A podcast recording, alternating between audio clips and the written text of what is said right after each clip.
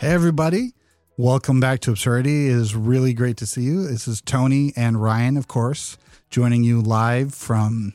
Well, it's not live. Actually. I was going to say, wait, what? This is We're why I always do the lead This is in. why you do the lead in, but but we are joining you, and we are live Yes. at the time that we're recording Yeah, this. you are, and you are joining us, but in the future. in the future. this is just making me think of that scene from Spaceballs, where where they're watching themselves on the screen. Yeah, Like, what? When will then be now? Soon. Amazing. it's such a great yeah. Oh, there's there's so many great loops of that. Uh, guys, we are so excited to be with you. Um, of course, uh, we hope that you guys have been checking out our website, um, absurdnetwork.com. And we are really hoping that you guys have been checking out uh, just the new podcasts that are popping up, um, the new schedules that have been going on. Um, we've been recording for a little while since the hiatus now, and it's it's been going really well actually. Like I've the burnout is is gone. I was a little worried that it was going to pop up again, but I'm I'm excited about it. you're not the one making YouTube videos every week now, This so is true. This is true. That's don't worry. That's, that's, you're at a lower risk than I, I, am. yeah. No, true. I've gotten a lot quicker at it. I mean, other than the scripting process is honestly the hardest part. The editing is tedious. yeah because you found like how where the the things can sit and yeah. it's the, all those little- the editing was the editing is actually the easy part. Yeah. It's time consuming, which is annoying. But other than that, and eventually I hope to have an editor. But I mean, I'm to the point now where once the video is once the video is scripted, it's like editing it takes roughly. I mean, I sat down to record a video recently and was completely done with with the export from sitting down to record to export complete ready to be uploaded uh, took about four hours and Wow. an hour and a half of that time was um was waiting on it to export in 4k Yeah. so Yeah. um Yeah. like i've definitely getting i'm definitely getting faster at it but that doesn't change the fact that yeah it's uh No, I, I remember. Um, this tells you how old I am. Uh, when I was doing videos for summer camp, uh, they had remember those micro tapes you could record on. It was I like think the so, little, yeah. little tiny video Yeah. tapes, and then you would put it in the machine, and it would turn it to digital. I remember editing those and then um, formatting them and and um, getting everything set up. And then as I would try to burn it onto the DVDs, um, especially the first one, then they had just had a copier, but that first one would take anywhere from one to three hours. Yeah. Depending on, and it's just rendering. I mean, it's just, Yep. just things rendering and getting transferred over. And it was just like, wah, Was wah, it wah. Monsters Inc. or another movie that they had to use over 2,000 computers to render the movie because if they hadn't, it would have taken like over a 100 years Yeah. to render the entire animated movie. Like that's how much rendering and like actually Yeah. exporting a movie, it's- that's how it's- long it takes. it's crazy how technology has finally just like in the last two, three years caught up with technology. that was So- the most so- non-statement statement I've ever like, seen. And this and this is what's amazing because like when you talk about what movies are able to do versus the logistics. Um, so like you have a movie like Mulan, right? And you- and it needed a lot of computers to create. Mm-hmm. I'm just saying this because I watched it the other night. Um, these different you know Mongols and Huns, you know, uh, uh, the the horsemen coming down the hill. Like I took a bunch of computers and algorithms and stuff, but it didn't take like two thousand. Then what you could do as far as algorithms and creating skeletons and individual hairs, like that boosted way up Yep. for stuff like Monsters Inc., Finding Was it- Nemo, Brave. I was gonna say Brave. I feel like was the first was the first one where they were able to actually individually animate hair yeah, for for Yeah. uh, Merida, or I don't know how to say her name. I think that Merida? Yeah. Yeah. but no, I wanted to say it like with I guess Scottson. yeah, but I, Merida. I got nothing. Yeah. Um, but yeah, so things like that. Um, even something like the Good Dinosaur, um, where like the individual strands of grass, things like that. Um, it's it's just like it took so much RAM power to do what the those creators were able to think of, and now these more recent films have been able to just the the computing power has caught up with like imagination and it's always fun to see that because now you're going to be able to you know they've been able to come up with films that have just blown away what we thought we were able to do and then you Yep. see the next cycle of technology it's it's fun this would have gone so much better with our the next episode know. we're going right? to record Yeah. but um, It's okay. We're already in, there. Oddly. Um, so Oh. talking about responses to things. Yeah, well, I said sta- you ma- you issued the most non-statement know, statement it- ever, it so I I a- gave us a segue, but it was a minute ago. Yeah. Um, I will say this: uh, some of this episode is a little bit Seventh Day Adventist centric as far as some of the things that we'll reference. However, that means Yeah. very little in the grand scheme of things. So The if you start hearing us reference Adventist it's a, church, it's the a, Adventist like what it like roots. Yeah. The Yeah. roots of how it got started, like where it percolated in my brain. yeah, Um, but so we're talking about this concept as, as, a, as whole, a and so this is this definitely applies. So if you're not Adventist and you're listening, a thank you, uh, and b um, stick through those yeah, parts. yeah. Just Absolutely. Uh, yeah, and then I'll try to give context for it. So we've been looking for different ideas to start to record and and what to record moving forward, and that's going to be relevant. And one of the things that happened, of course, like with COVID pandemic and everything, um, with uh, the the Ahmaud Arbery, Breonna Taylor, um, uh, George Floyd, that would be the guy that I can Yeah. think of. Um, with with those uh, killings and and the protests that have come as about uh, as about because of that, there have been a lot of responses and non-responses um, that have been both positive and negative on Mhm. both sides, on the response and non-response side, and it's been interesting to see. Um, and the particular thing that really piqued me was at one point, um, Ted Wilson, who's the, the GC president, we've talked about him on the podcast before. Um, he tweeted out "Happy Sabbath," which is a and then to give context, he does this. I think every Sabbath or at least once a month. I know for sure once a month, but I'm, Oh, I I, think know. it's every week. Um, but he does that, right? Like he tweets out like Happy Sabbath, you know, usually with some, um, you know, quote or Bible quote or something like that. Um, Bible verse. And this happened to be May 29. Yep. Um, Which was Friday. which is He Friday released night. it Friday night. He released it Friday night, which was, I believe, night two of the uh, It would be protests. night three. Night I don't, three I don't know if the protests? protest started Tuesday or if they started Wednesday. I want to say that things started to escalate on Wednesday, but protests were happening as early as Tuesday. So really, that's, right, that's right. So it's, day like- four. it's, it's it'd been going on for a, a bit of a while, um, and people were obviously not happy. It it was, and it came across, especially because he had not made an official statement about anything on the situation, very disingenuous, and so people did not react well. And we can have that you haven't tweet said what he actually and did. the responses. what did he actually do? He, he just said "Happy Sabbath." Oh, okay. That's what you're saying. That's okay. what he said, but Yeah. that's it, right? Yeah. No response about anything else, just "Happy Sabbath." Gotcha. And the responses to that tweet, which were still there at the time, and I forgot to take screenshots. I will try to get screenshots, um, but I did. You know, we will we'll put the link to the tweet there if it's it hasn't been deleted, and we'll we'll put up a screenshot. Um, but it's it's really not that important because it wasn't like inflammatory. But people responded back with like, not really. Yeah. And, this was and- a time where, yes, Ted Wilson was doing what he normally does, and there's nothing wrong with that in general. This was a time where, at this point, everyone was looking for leadership in the church to say something more about a specific specifically situation. what's going on and and so the non-response um, was taken very negatively um, and i just saw over and over again people complaining about uh, entities in our church in particular not commenting on this um, not saying anything. It's like this stuff is happening in your backyard. This is this is Yeah. our lives. Um, why isn't anyone saying anything? And it just got me thinking because of of course then you want to contrast that with someone who does do a response to situation.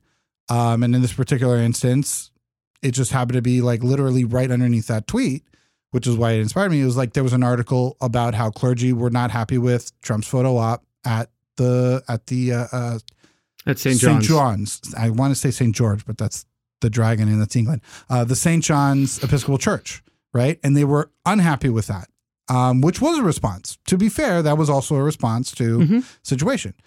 Um, so to me, it was just that comparison between the response and the non-response. And people were angry about the non-response. People were angry about the response. And I said, okay, we've talked about tragedy before. We've talked about responding to tragedy before, but we've never really talked about the philosophy of it and like what makes a good response uh, versus a bad Yeah. response. And so I contacted a uh, person that I know. Um, their job is is marketing and PR. Um, and I interviewed them and I talked to them about like what would make a good response on like an individual level and different things. And I wanted to just talk about it here on the podcast. Um, because I said, all right, I want to not like I want to see good examples. Like what is a good example and what are some of the ways that you can make that you can frame a response to a tragedy, to a situation. It doesn't have to be about this situation. Um, it can be about things that aren't political. Um, but just a situation right? Because we've had so many things in 2020. Like it's kind of hard. Like you Yeah. kind of forget that in January the world was on fire.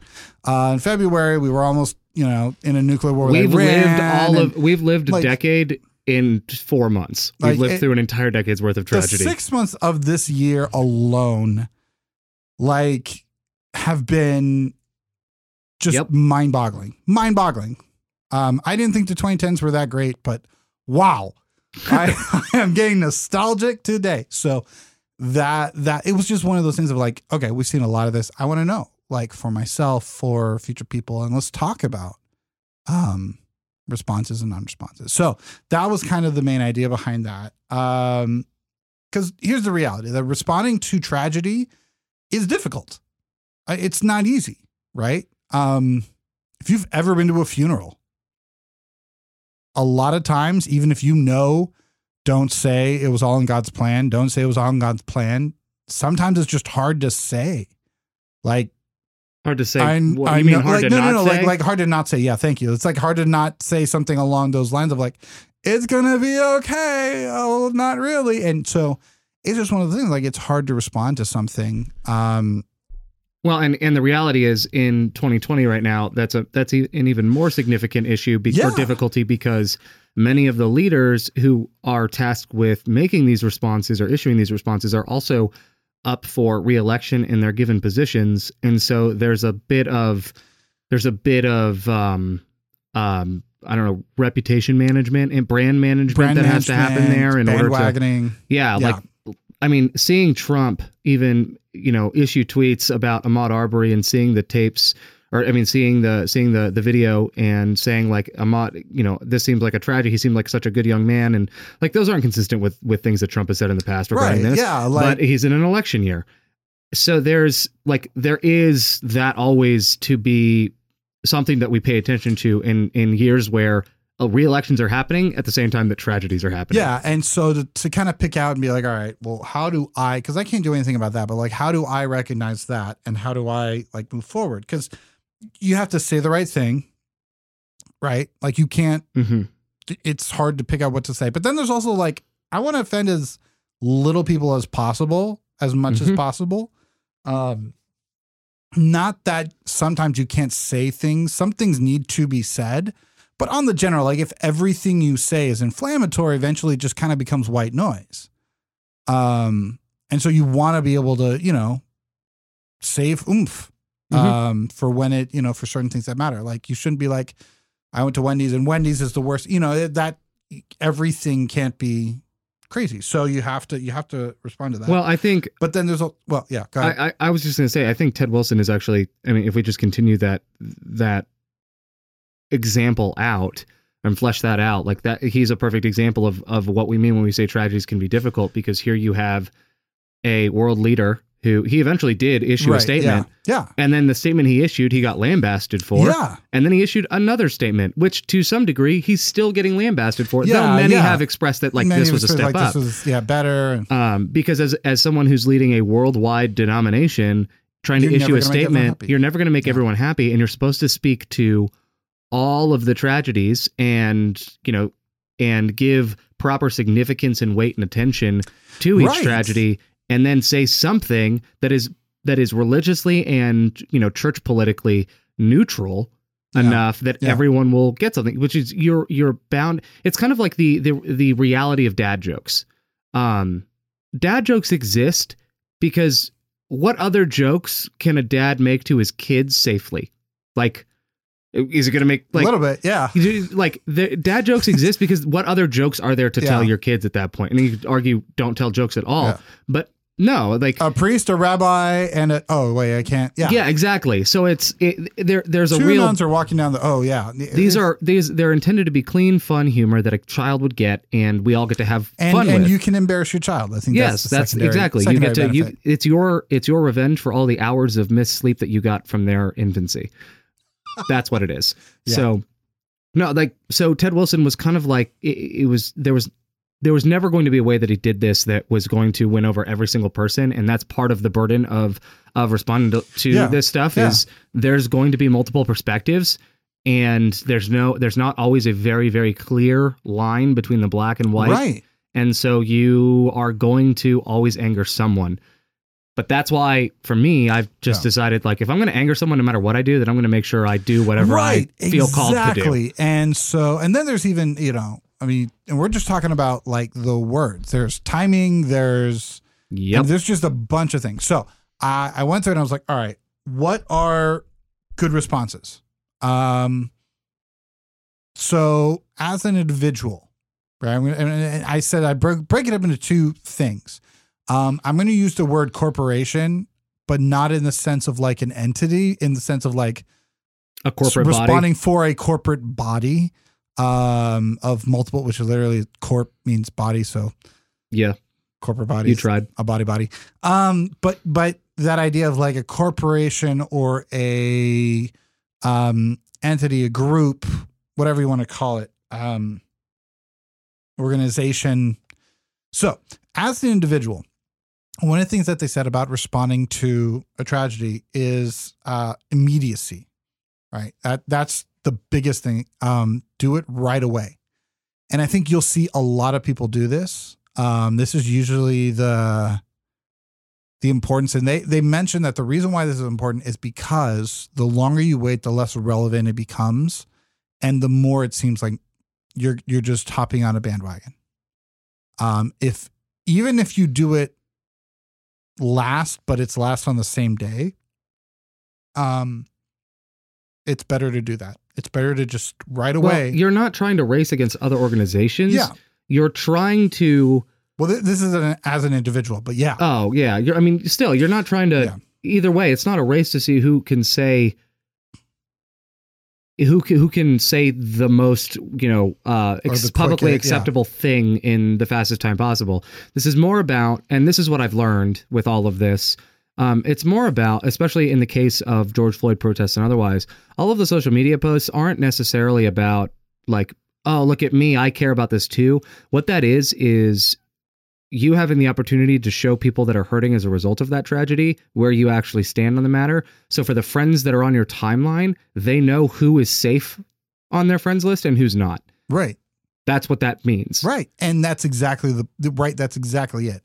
Is you want to be able to do um relevancy in this in this sense. And obviously like if you're a political um you know uh uh uh I want to say candidate, but that's not if you're in politics, um there's a little bit of intrinsic value in coming out first, but more than anything else, it, the reality is when you say it in that moment, it does the most good.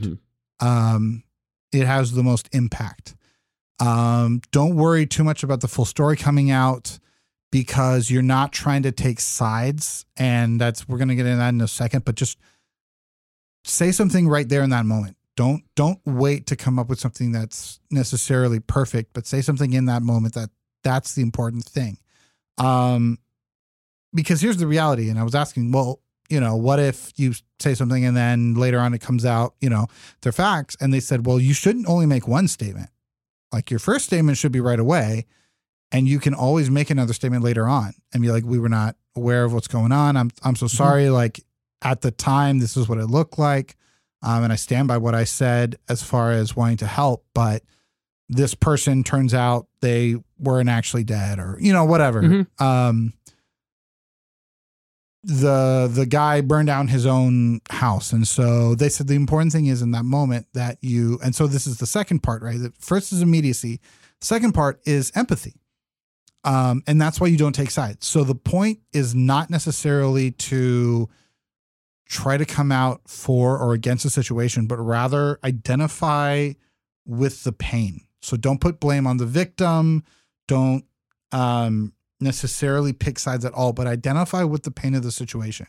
If someone has died, identify with the pain of the family, identify with the pain of the person, if it was an accident, who is now going to live with that reality. Um, identify with that pain. That's the important thing. Um, and I see, to me, that was the one that I saw that I go, this one immediately helps because when it comes from an individual, you can see if there is empathy or no empathy. Um, and so that means you have to tailor it to that situation, right? Um, we'll talk about that a little bit more in, in bad responses, but in order to empathize, you have to actually put yourself in that situation. Um, well, you have to. Empathy takes a little bit of vulnerability. It does, and you have to allow yourself to feel something about it. Um, and in order to do empathy, I think correctly, you don't have to take sides here. Empathy is a way. Let me let me rephrase this.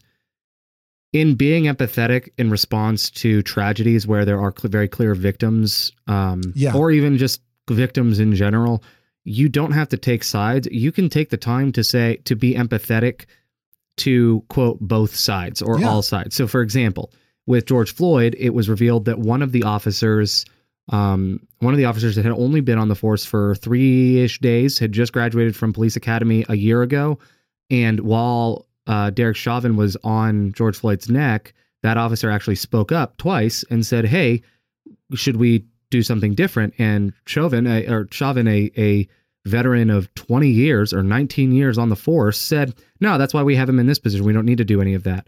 Do you know how hard it is yeah. to speak up to a guy who's been doing your day. job Yeah. for 20 years and it's your third day?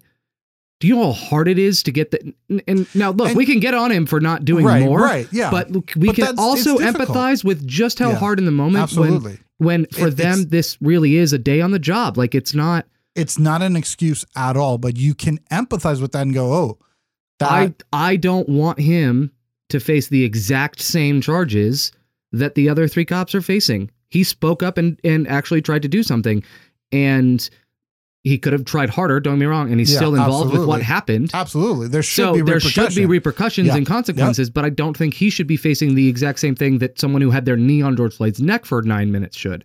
Which is the point of empathy, right? You- Correct. That, that's the point of empathizing a situation. It softens you and it allows you to get in the situation and present yourself with this not necessarily a sense of vulnerability, but a sense of transparency. And like I do actually, I took the time to get to know about the situation. Um, empathy is never divisive. It's only divisive to people who are not empathetic. So people who want to hate, they're not going to have any empathy. Yeah, and they will they they will call your empathy divisive because they don't feel the Because same. they They, haven't taken the time to see Right. it that way or put themselves in that on, situation. on on both sides. Now that doesn't mean because you can empathize with you know Sauron and be like, well, I totally get it. Like I I want to take over you know middle Yeah. middle uh, Earth too. Don't empathize. To, like you you have to use that in the context, but the idea was you identify with the pain of the Mhm. situation. Um, well, I think the I think the idea there is don't let empathy drive everything you do, but at least let empathy Yes. influence how you respond. and it's a good way to filter out. Yeah. Right. So if there's a politician talking about the situation, do you sense empathy in there? Right. So you were talking about the response to Ahmaud Arbery. There were a lot of people responding to that. How many people responded with empathy? As a mother, as a father, as a brother, how many people did not? I think that's the biggest difference. Where you can tell certain people have soci- sociopathic tendencies, not to be dramatic, but you, you can tell. Oh, I mean, what was the what that- was the the picture that went viral of a protester who said when their sign said when George Floyd said "Help me, Mama," that was a call to all mamas. Yeah. and and there was a whole bunch of moms around her, and and like that's the kind of thing that that's empathy is is is like when you hear that as a mom, like that that that lands like Yeah. that hits, and you feel like What if that this- was my son? exactly What if that was my son? Um, I think another thing, for instance, when you're across distance, take take something out of it, which is we'll talk about you know this particular situation later, but uh, with Australia, right? There's no, I mean, other than climate change, there's no real uh, perpetrator for those wildfires. It may have been started by individuals and pranks or whatever, but it just turned into this gigantic disaster. There was no like you can't really blame any one person. Um, but there was a whole lot of victims. But the thing is, there were a lot of people that were like, "Eh, that's Australia. Like it's sad." But it's like just because you're not there, you can empathize Mhm. with those people. Um, and again, those responses to Australia to me were so telling because on both sides, there were people that did not empathize with the pain and did not acknowledge the tragedy on both sides of the fence. Now, I will say there were very few people on the side of we need to fix the world because it's literally on fire. There are very few people on that side of the fence that did not empathize. I saw a few. Um, there were a lot more people on the side of it's all fake. Like that side, definitely. I saw a lot of people like, meh, Mm. it's Australia. I don't care. It's not affecting me. I actually saw the phrase, it doesn't affect me. So that's the whole point. Even even when it's a situation where there's not a good guy and a quote bad guy, empathize with the pain. Don't necessarily pick sides. That is a good response to the tragedy, and you have to acknowledge the tragedy exists. Yep. That to me, I think is the biggest. Um, I I think that I'll be very general here. Pundits and media stars who want to use tragedy and deny that the tragedy exists um, and use it to foster conspiracy claims and to peddle their own products, um, whether it be merchandise or the. Man, I can't. I can't imagine who you could possibly Yeah. be talking about right There- now. there's a few total, actually. total mystery as to who the most famous I of think those would be those right people now. who do that should 100% be shamed. And to me, I think that's the biggest thing. You have to acknowledge that a tragedy has happened. Um, if you can't do that, I think you should really check your own response. If if that's your first response, then you should stop and say, okay, why would this matter? And why can I not sympathize with these people? Why can I not Well, empathize? I would and, and I would counter to say that emp- empathy is about de-escalation, whereas Exactly. and and so you know someone is is being or is being unempathetic or at least is emotionally distant from the situation and potentially like like some of the pundits that we just uh, vaguely referenced um you know who may be jonesing for some personal uh you know personal gain in tragedy like you can tell be you can tell that they're not responding well because their their whole thing is not about de-escalation. Yeah. If I'm peddling conspiracy theories, um, like the one that I've seen about George Floyd not really being dead and was in it, you know, in on Yeah, it with the with the police officer and all that, they're not interested in de-escalate. They're inter- interested in escalating the situation in Right. making it worse. Yeah. And no, peacefully protesting is not escalation in the same sense as um in the same sense as those who are peddling something like a conspiracy theory are feeding people's angers for the sake of of growing that anger whereas a Getting protest personal is money correct out of it. a protest and demonstration in response to a tragedy like George Floyd and Ahmaud Arbery and Breonna Taylor, that's funneling that anger into something productive in order to uh, in order to drive for positive change. When it also it takes the focus off of yourself. This is the other thing about empathy that was so huge is it takes the focus off of self and puts it on the situation. This is no longer about me. This is about them and the pain of the person. Mhm. So those are some good responses. Here's some good examples of those. Oh, oh, and then as a corporation, right? So that's as an individual, right? You, me, uh, celebrities, you know, people responding as individuals. As a corporation, there's an added step, right? All those things are true. Immediacy, um, entity, uh, identify or empathy, identify with pain, but also as a corporation or an entity or a group, you have to match that with action. Um, and typically that that involves funding or money, um, but it, it it involves action, right? And w- when we, I think the action needs to be proportional action to yes, Um, absolutely. So, for example, um, let's let's argue that Kanye West is a is a corporation. For this for the sake of this. Sure. yeah, he has yeah, enough yeah. money to brand, be one. Yeah, he's yeah. A, he's a brand. Um, he he he doesn't even really issue much of a statement. Instead, what he just does is throw two million dollars together for um for expense legal expenses for I believe it was the Taylor family. I could be wrong on that because I'm not looking at a source on this. But at the very least, he actually set up a college fund, a trust uh, college fund for George Floyd's kids. yeah. And that's the kind of thing that I'm talking about when I say uh, when when we say it's it's an action that is the action itself could also honestly just serve as the statement. But this is an action that's proportional to what that corporation is able exactly to do it. and to the tragedy itself. Right. And and I think that's, you know, um for instance, you saw that there was this one guy who he was uh, getting his house. Uh, he was rebuilding the house, remodeling house for his kids, and uh, it there was an accident and it burned down, and um, so they went out and can't remember if it was 160 or 100, but like 100 and something more than over 100 thousand dollars was raised on a GoFundMe um, to help you know kind of you know rebuild this house and, and help the situation. It's like wow, that's that's awesome. That's a proportionate response, Mhm. right? Two million dollars would not. That's overkill, if that makes sense. Yeah. Um, that makes it again about you.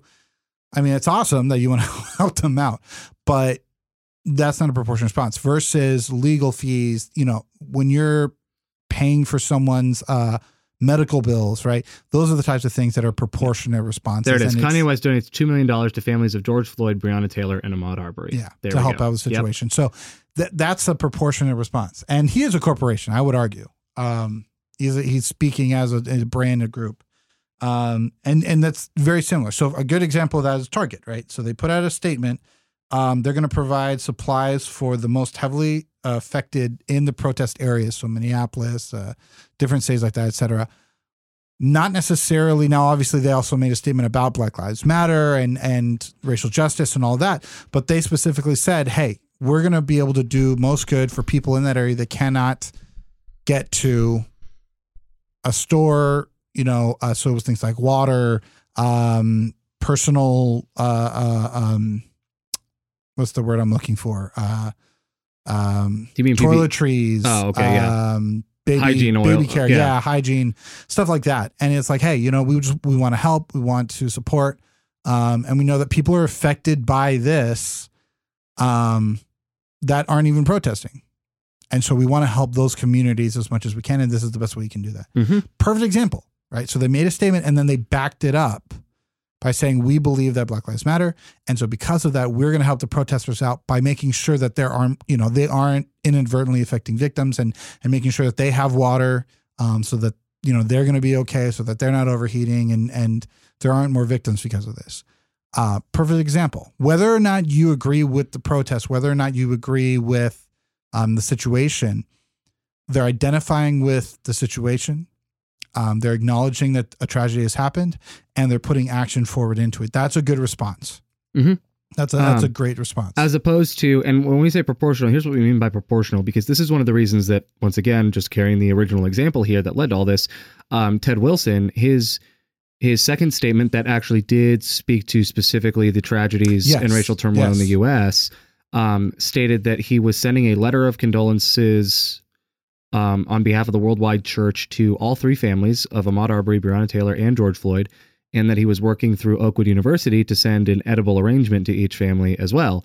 And while people are glad that they're uh, he's sending letters, they're like an edible arrangement, like that's the best we could do here. yeah.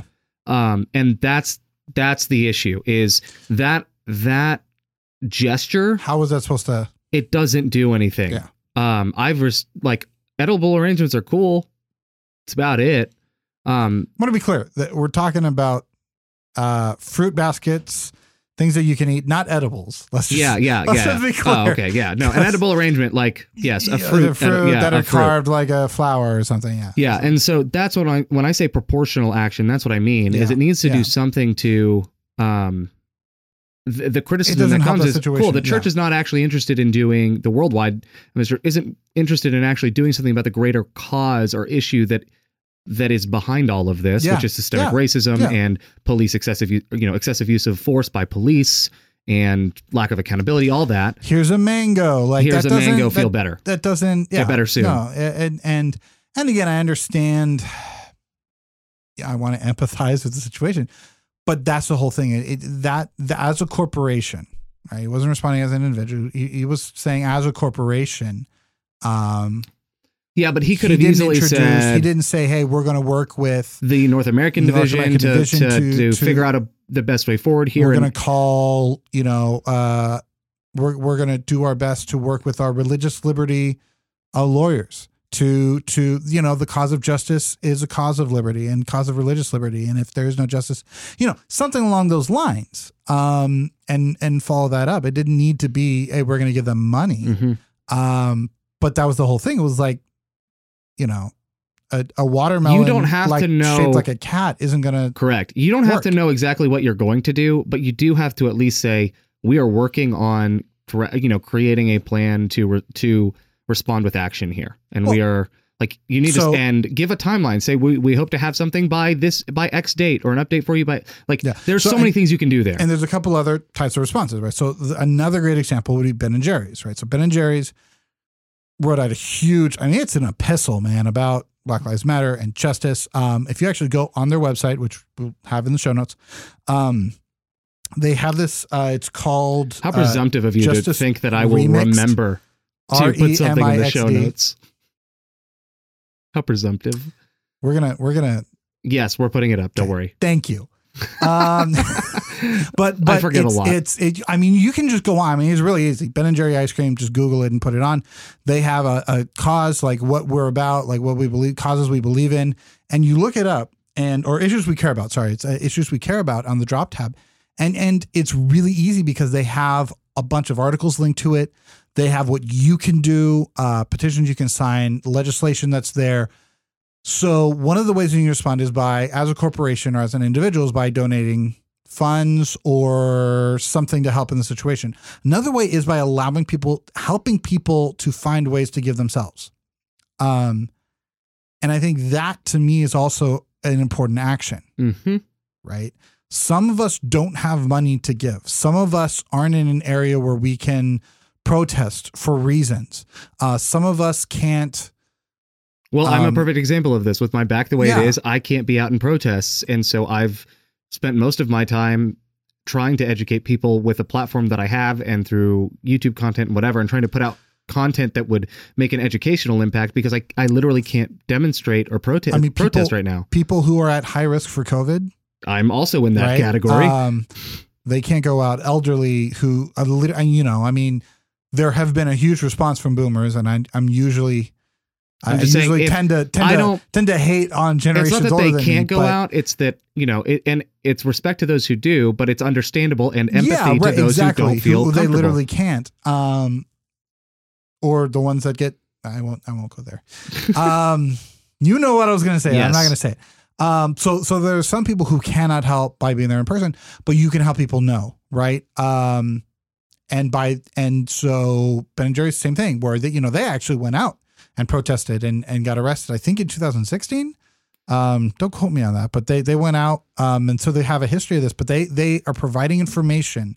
They're not just saying something, but they're actually saying, and here's how you can help. hmm You need to support this bill, which it deals with qualified which immunity, and you need to do this. And Yep. yep, yep, and and they have something on qualified immunity. So it, it's incredible to me to see that and be like, okay, this is something. This is a type of action that helps out. Then there's another, which is, um, for instance, it 2000 uh earlier this year. Sorry, with the Australia fires, um, Lizzo went out and uh during the fires she actually stopped touring, and she went and helped out. Um, I believe it was at a food bank and I'll find the I'll find the story and try to put the link up. But literally, it was she stopped and she said, "Look, this is not a political issue. This is humanity. The, people are suffering. We're going to help out."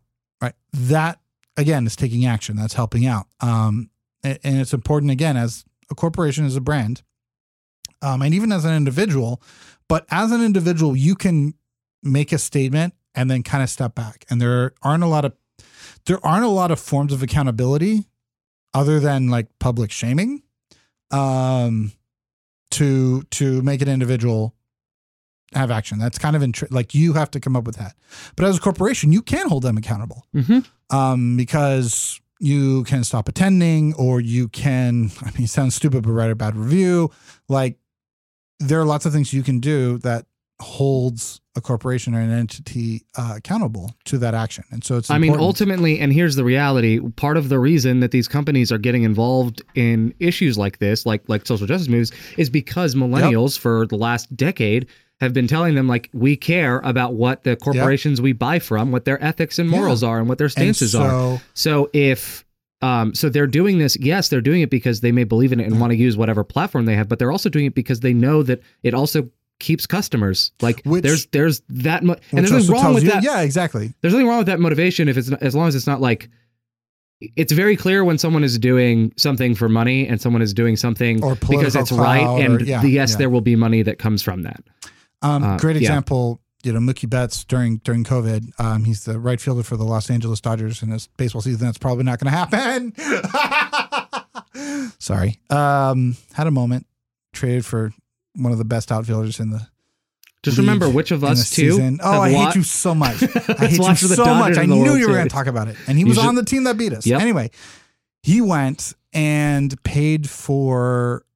Um, in, in Nashville, he's from Nashville. He went and paid for a bunch of people's groceries. Um, I think Mhm. he literally went and just like anybody who came in that day, um, he paid for their groceries, and he did. He didn't tell anybody. That to me was the biggest thing. Is he didn't go out. He didn't say anything. No one would have known had someone who was working there. Now, granted, he may have been working with that person, but um, literally no one would. He did not post it on his social media. He did not make it a big deal. But someone said he needs to. You know, we need to thank him. This is the type of person he is. Right. That's you can tell.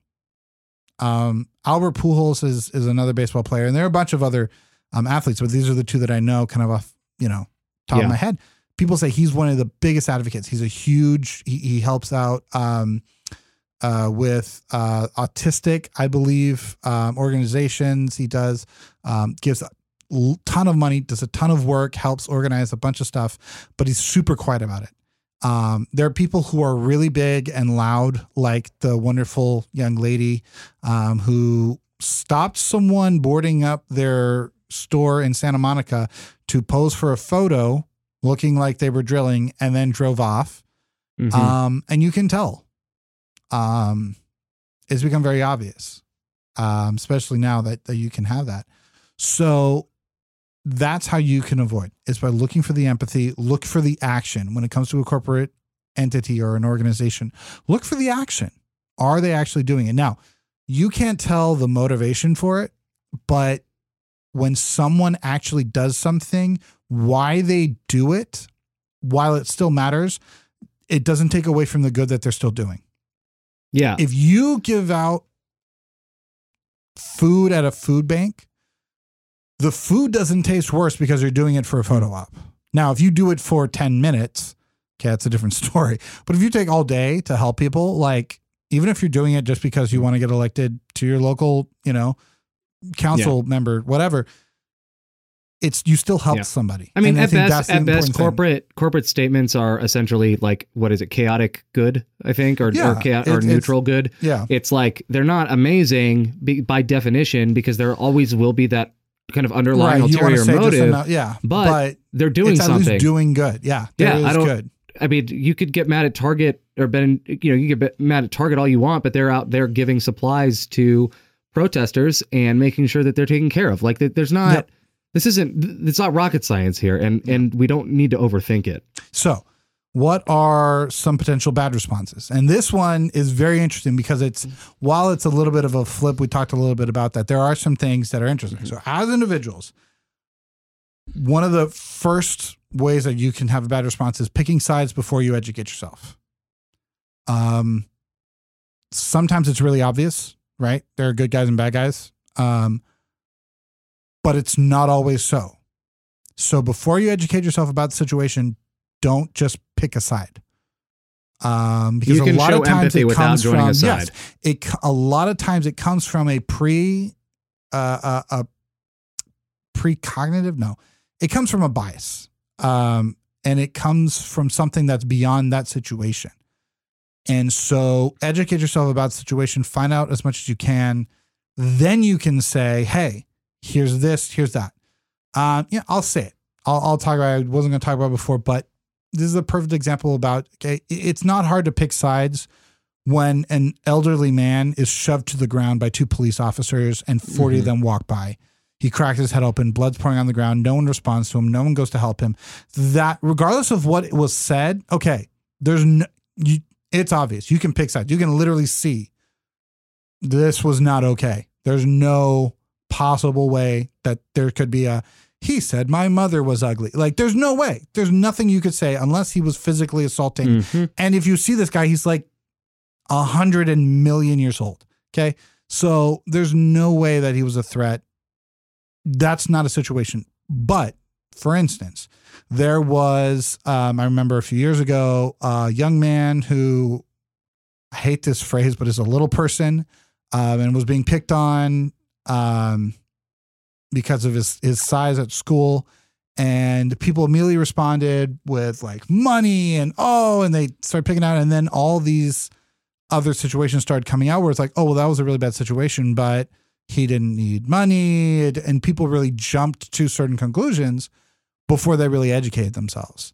Um, and it started fights.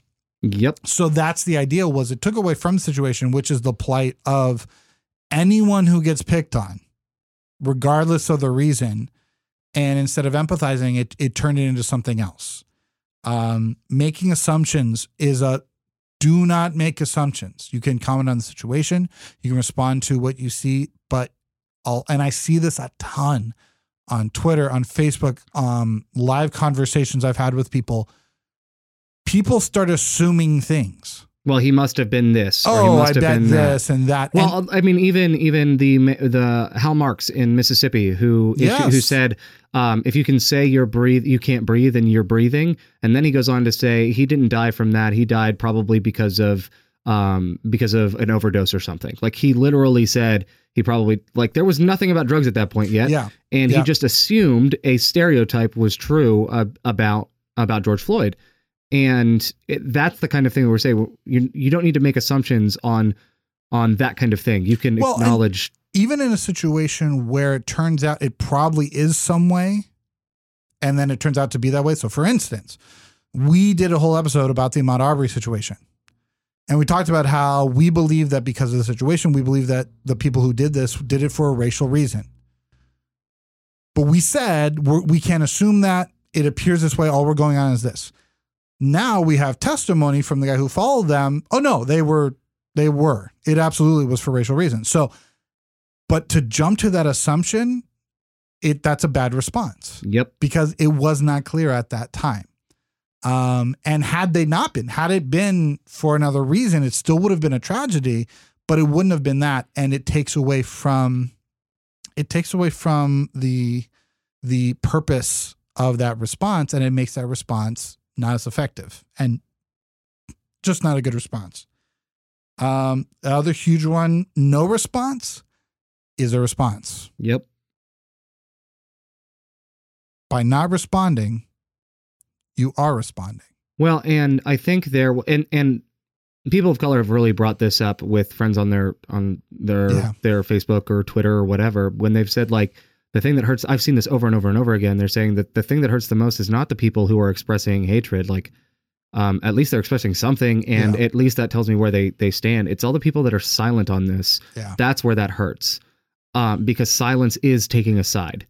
And the I, I I'm I'm going to be careful in, in doing this because I work there, but but Southern did did face this a little bit because um, they didn't issue a statement on everything until um, until about a, a little over a week after um, after George Floyd's death, and by the time that they had released their statement, um, students were writing on Instagram and like commenting on their posts. And it, was everyone- obvious Yeah, they were it like- was well, obvious they yeah. hadn't said anything and students were like, "Where's your statement? Like, where is where are you? We want to know if you actually stand with us here or not. Um, we want to know where you are on this. If if we're gonna and and this was the idea that many many students shared was, if I'm gonna pay a lot of you know if I'm gonna pay money to attend your institution, I want to know that this is an institution that supports you know who I am and the things that are important to me. Um, that's the idea. That's the exact. Yeah. And it's the same. Yeah. So they they demanded that, and I am glad that Southern put out a statement, and um, I think it was a, a good statement, all things considered. Um, but I, it was I. It's a fair criticism to say that it could have come faster, Yeah. and um, but that's that's what happens is Well, when yeah. you and, the and- bigger and you the are, if there's no response, exactly, it's Well, going to be per- obvious. Perception is reality, whether or not it's fact. And so that idea of silence, it's perceived as agreeing hmm with whatever side the- you know the, uh, the situation is. Um, when when someone, I, there, it's just it's important to remember that no response is a response. Um, now, not every situation requires a response. hmm I will say that not every tragedy requires a long-winded statement.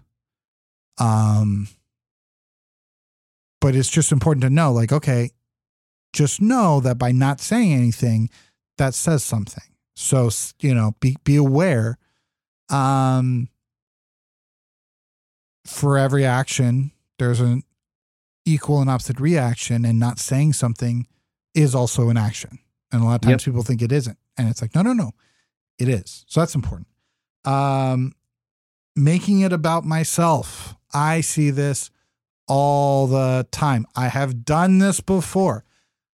Empathizing the situation, you have to be careful when you're trying to empathize because, and I have done this, a lot of times there's a thin line between empathizing and making it about your own story Yep.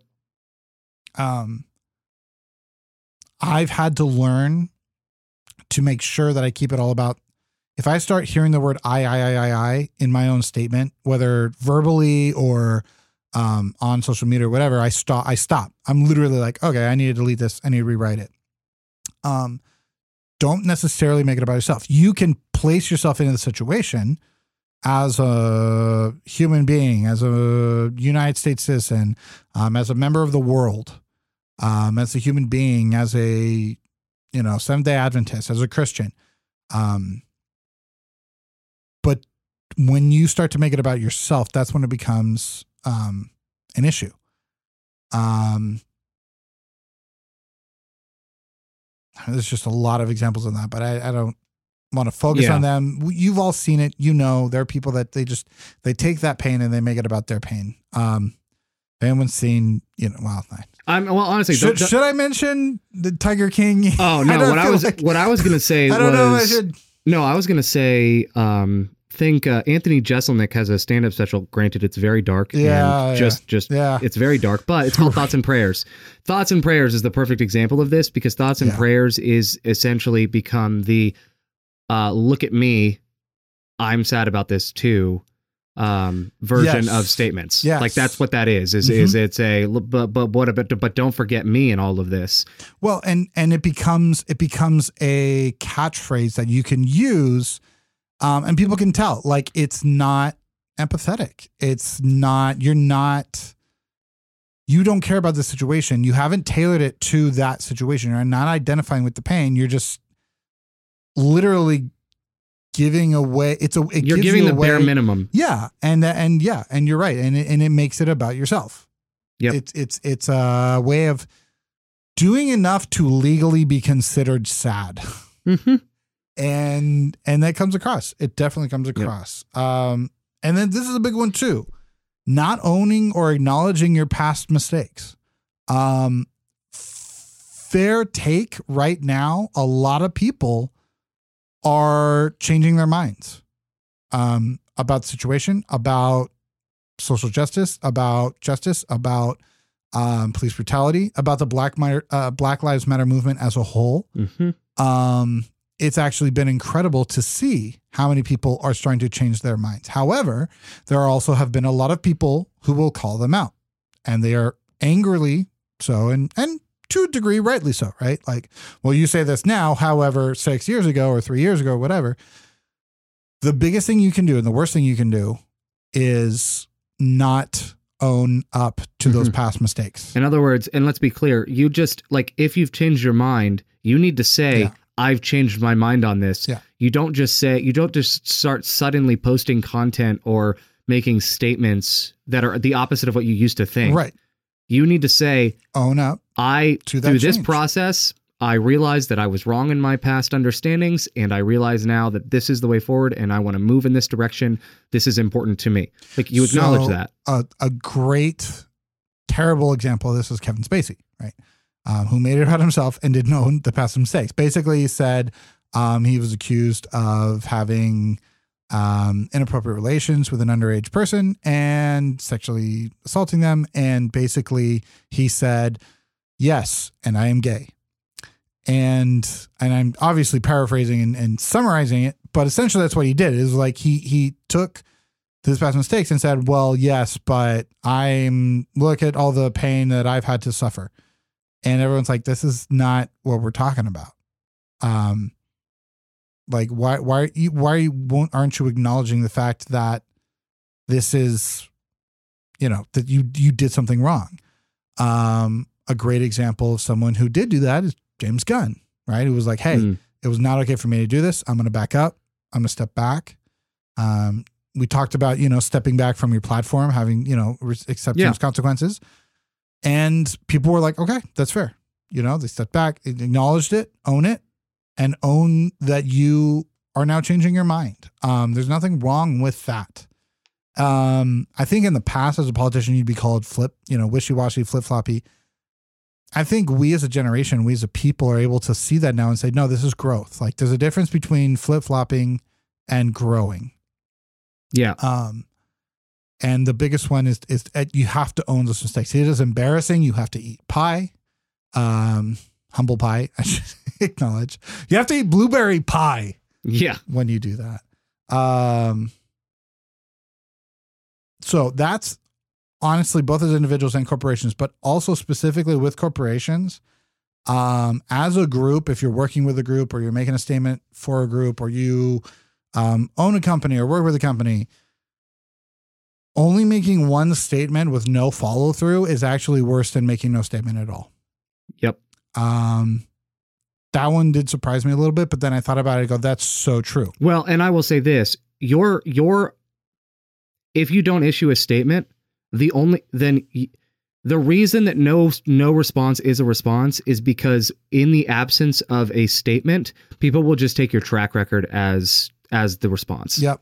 Um, if um, so you you had listed L'Oreal as an example here where they hired a model and dropped her when she started talking uh, speaking out about Charlottesville, but then they got called out now after making a statement about Black Lives Matter and protests. That's the idea. If they had said nothing, I mean, they, they already by their actions showed where they stood on this, Right. and by not acknowledging that and just trying to say, "Oh, that's bandwagoning," that's showing like you're in this for the money Yeah. because you only care about how your statement or how your action or how whatever happens c- impacts your brand. And uh, Jameela Jamil had a great response because somebody said, "Well, they're trying to move on and grow." And and essentially, I'm going to boil down like the last phrase she said was the whole thing was great, but basically she said, um, "We don't need to cancel them, but they need to be held accountable in order for us to move past this." Yep. So it's not about necessarily canceling them, but you need to own up. Mhm. you need to because that one statement without follow through is gonna it's it does it reflects and and it does come across as bandwagoning it comes across as cynical um as uh um disingenuous and that's not what you want to do especially if you are actually trying to support something Yep. um that you feel is important another great example of this um is recently lea michele right? Um, and that's the reason why I kind of brought a lot of this up is because I kept seeing so many of these. With Lea Michele, uh, she recently issued a fantastic statement. In fact, I the person I talked to, um, that that you know their job is PR, they go, she made a perfect statement. Like if you go and look up, I think it was on Twitter, um, what she said. I mean, it's perfectly. It might have been Instagram, but either way, like what she said, supporting Black Lives Matter. I mean, it was like dead on. She could have hired Mhm. somebody, probably did hire somebody for this. However, she was accused by a black co star um, about making her life miserable when she was on, and other co stars on the show um, stepped up. And then her response was what got her in trouble. She responded Mhm. really negatively. She responded in a way that showed people like, oh, and it negated that perfect statement. And it's that idea of follow through, right? Um, you have to have follow through. You have to own up to your mistakes. You have to have follow through, um, because otherwise it just it feels like a spin job. And I think that's the important thing when we respond to situations of tragedy. It has to be followed up with something more than just words, even Mhm. if it's even if it's empathy, emotion, um, even if it's maybe making awareness of the situation, even if it's um, just money. Um, and I do say just money, uh, even if it's time. Um, you don't need you don't need to necessarily put yourself on the front lines, but doing something I think is what helps. And as we're standing back, right? How do how do we do better? How do we observe this? One of the best ways I think for us to step back and realize what the situation, um, or not situation, but but how to kind of navigate. Oh, is this person doing this? You know, just to look good. You know, look for these things. Look for empathy. Look for action. Mhm. Look at their track record. And the i would say the perfect example to me of of what corporate accountability looks like when it comes to these businesses or organizations is um comes in the form of one of my favorite things to reference ever since i learned about it was uh, boycott uber hashtag boycott uber. So um back when donald trump signed the muslim ban and um those in JFK airport taxi drivers were were like, oh, that's us essentially. Yeah. Um, many taxi drivers in NYC, so they they went basically and protested at JFK airport. They refused to pick up any passengers, and during the protest, during that protest, Uber tweeted out that they were dropping surge pricing at JFK airport um, for anyone who wants to take Uber. And regardless of why they said that, uh, what it seemed like was that while everyone else, like Lyft and exactly, it seemed like they were trying to profit off of and court customers away from the taxi industry and capitalize on um, on the fact that everyone else was protesting. And so within 30 minutes, this hashtag soared Yeah. back to popularity. And Uber, for the first time in its history, lost the market share, majority market share to Lyft. Um, and I don't know if they ever recovered. They may have recently recovered, but uh, as far as the market share was concerned, but here the I mean, reality it's, is it's been it's been a close race. yeah, but that's the thing is. Uber still exists. Like, and they're they, we didn't cancel them. We didn't we didn't say you know they're still a thing that we use. I utilize them every time I travel and I don't have a rental car. Um, like it's that's the perfect level of accountability to say like no this is not okay we're telling you as an organization that what you're doing is not okay and this is what you're going to suffer from it which is your bottom line and you're going to have to do some work to recover there Yeah. um, that's what accountability looks like. Like Yeah. that's the perfect example of accountability. We didn't call for Uber to, to never exist ever again. burn Uber drivers Yeah, and we- effigy and Correct. We just said no. We're not doing. We're we're not okay with what you're doing here. Do better. and so and they they have. So that's the kind of thing when we say holding accountable and and when you're looking for when you're looking for ways to to actually interact with Yeah. responses from corporations or people, that's what accountability looks like. I think another great example of that um, recently at Love Field, uh, a twelve foot, uh, twelve foot high stall, twelve foot high tall bronze statue um, called One Riot, One Ranger was removed from the airport, um, basically because of a book that was coming out, um, and it's coming out I think June twelve or something like that. Called uh, what? I won't peddle the book, but basically it's on the really racist and violent past of the Texas Rangers. Um, and the man who was the model for this statue, which was uh, planted or it was put there in 1963, um, was known as the face of segregation in Texas. He was the ranger that was sent to a high school and a community college in Texarkana um, that kept and literally kept black people out Mm-hmm. black students from integrating. They this book is about to come out. The city of Dallas looked at what was going on.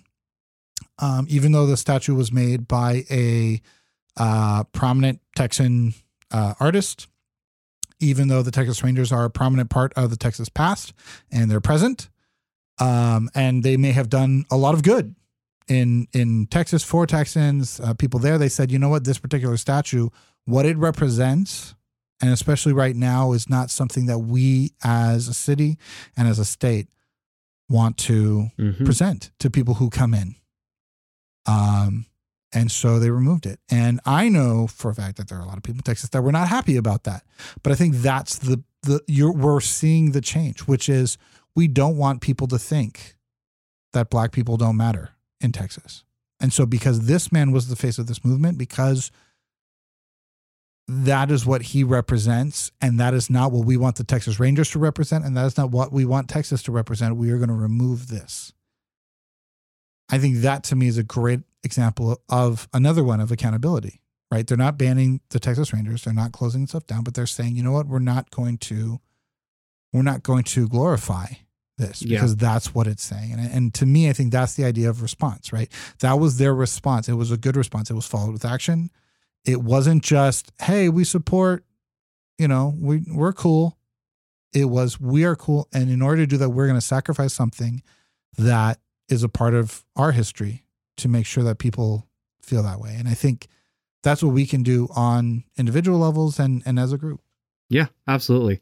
So uh, we hope that this has been something that has been beneficial for you as you think to how can I respond to tragedies and and how do I actually interact with this kind of thing. It is the you know I, I think it's the position of both Tony and me that that it is the morally and ethically responsible thing to do to speak out on these issues and use whatever Yes. uh, whatever influence you have within your own sphere um, to do so. And um, but it's also important to educate yourself as you speak out and to continue educating yourself as you speak out. So um, as as I've spoken out about George Floyd and and Black Lives Matter over the last several weeks, uh, one of the I've also been learning so much more as I do Yeah. that. Yeah. So by same here. speaking out, you can be you can educate yourself and learn more and, and gain new perspectives. So we hope that you speak out responsibly, that you are able to hold those um, hold leaders accountable um, appropriately, and we um, and we hope you're staying safe still amidst uh, pandemic stuff and everything else out there. But thank you guys so much for listening, and we'll see you in a couple weeks.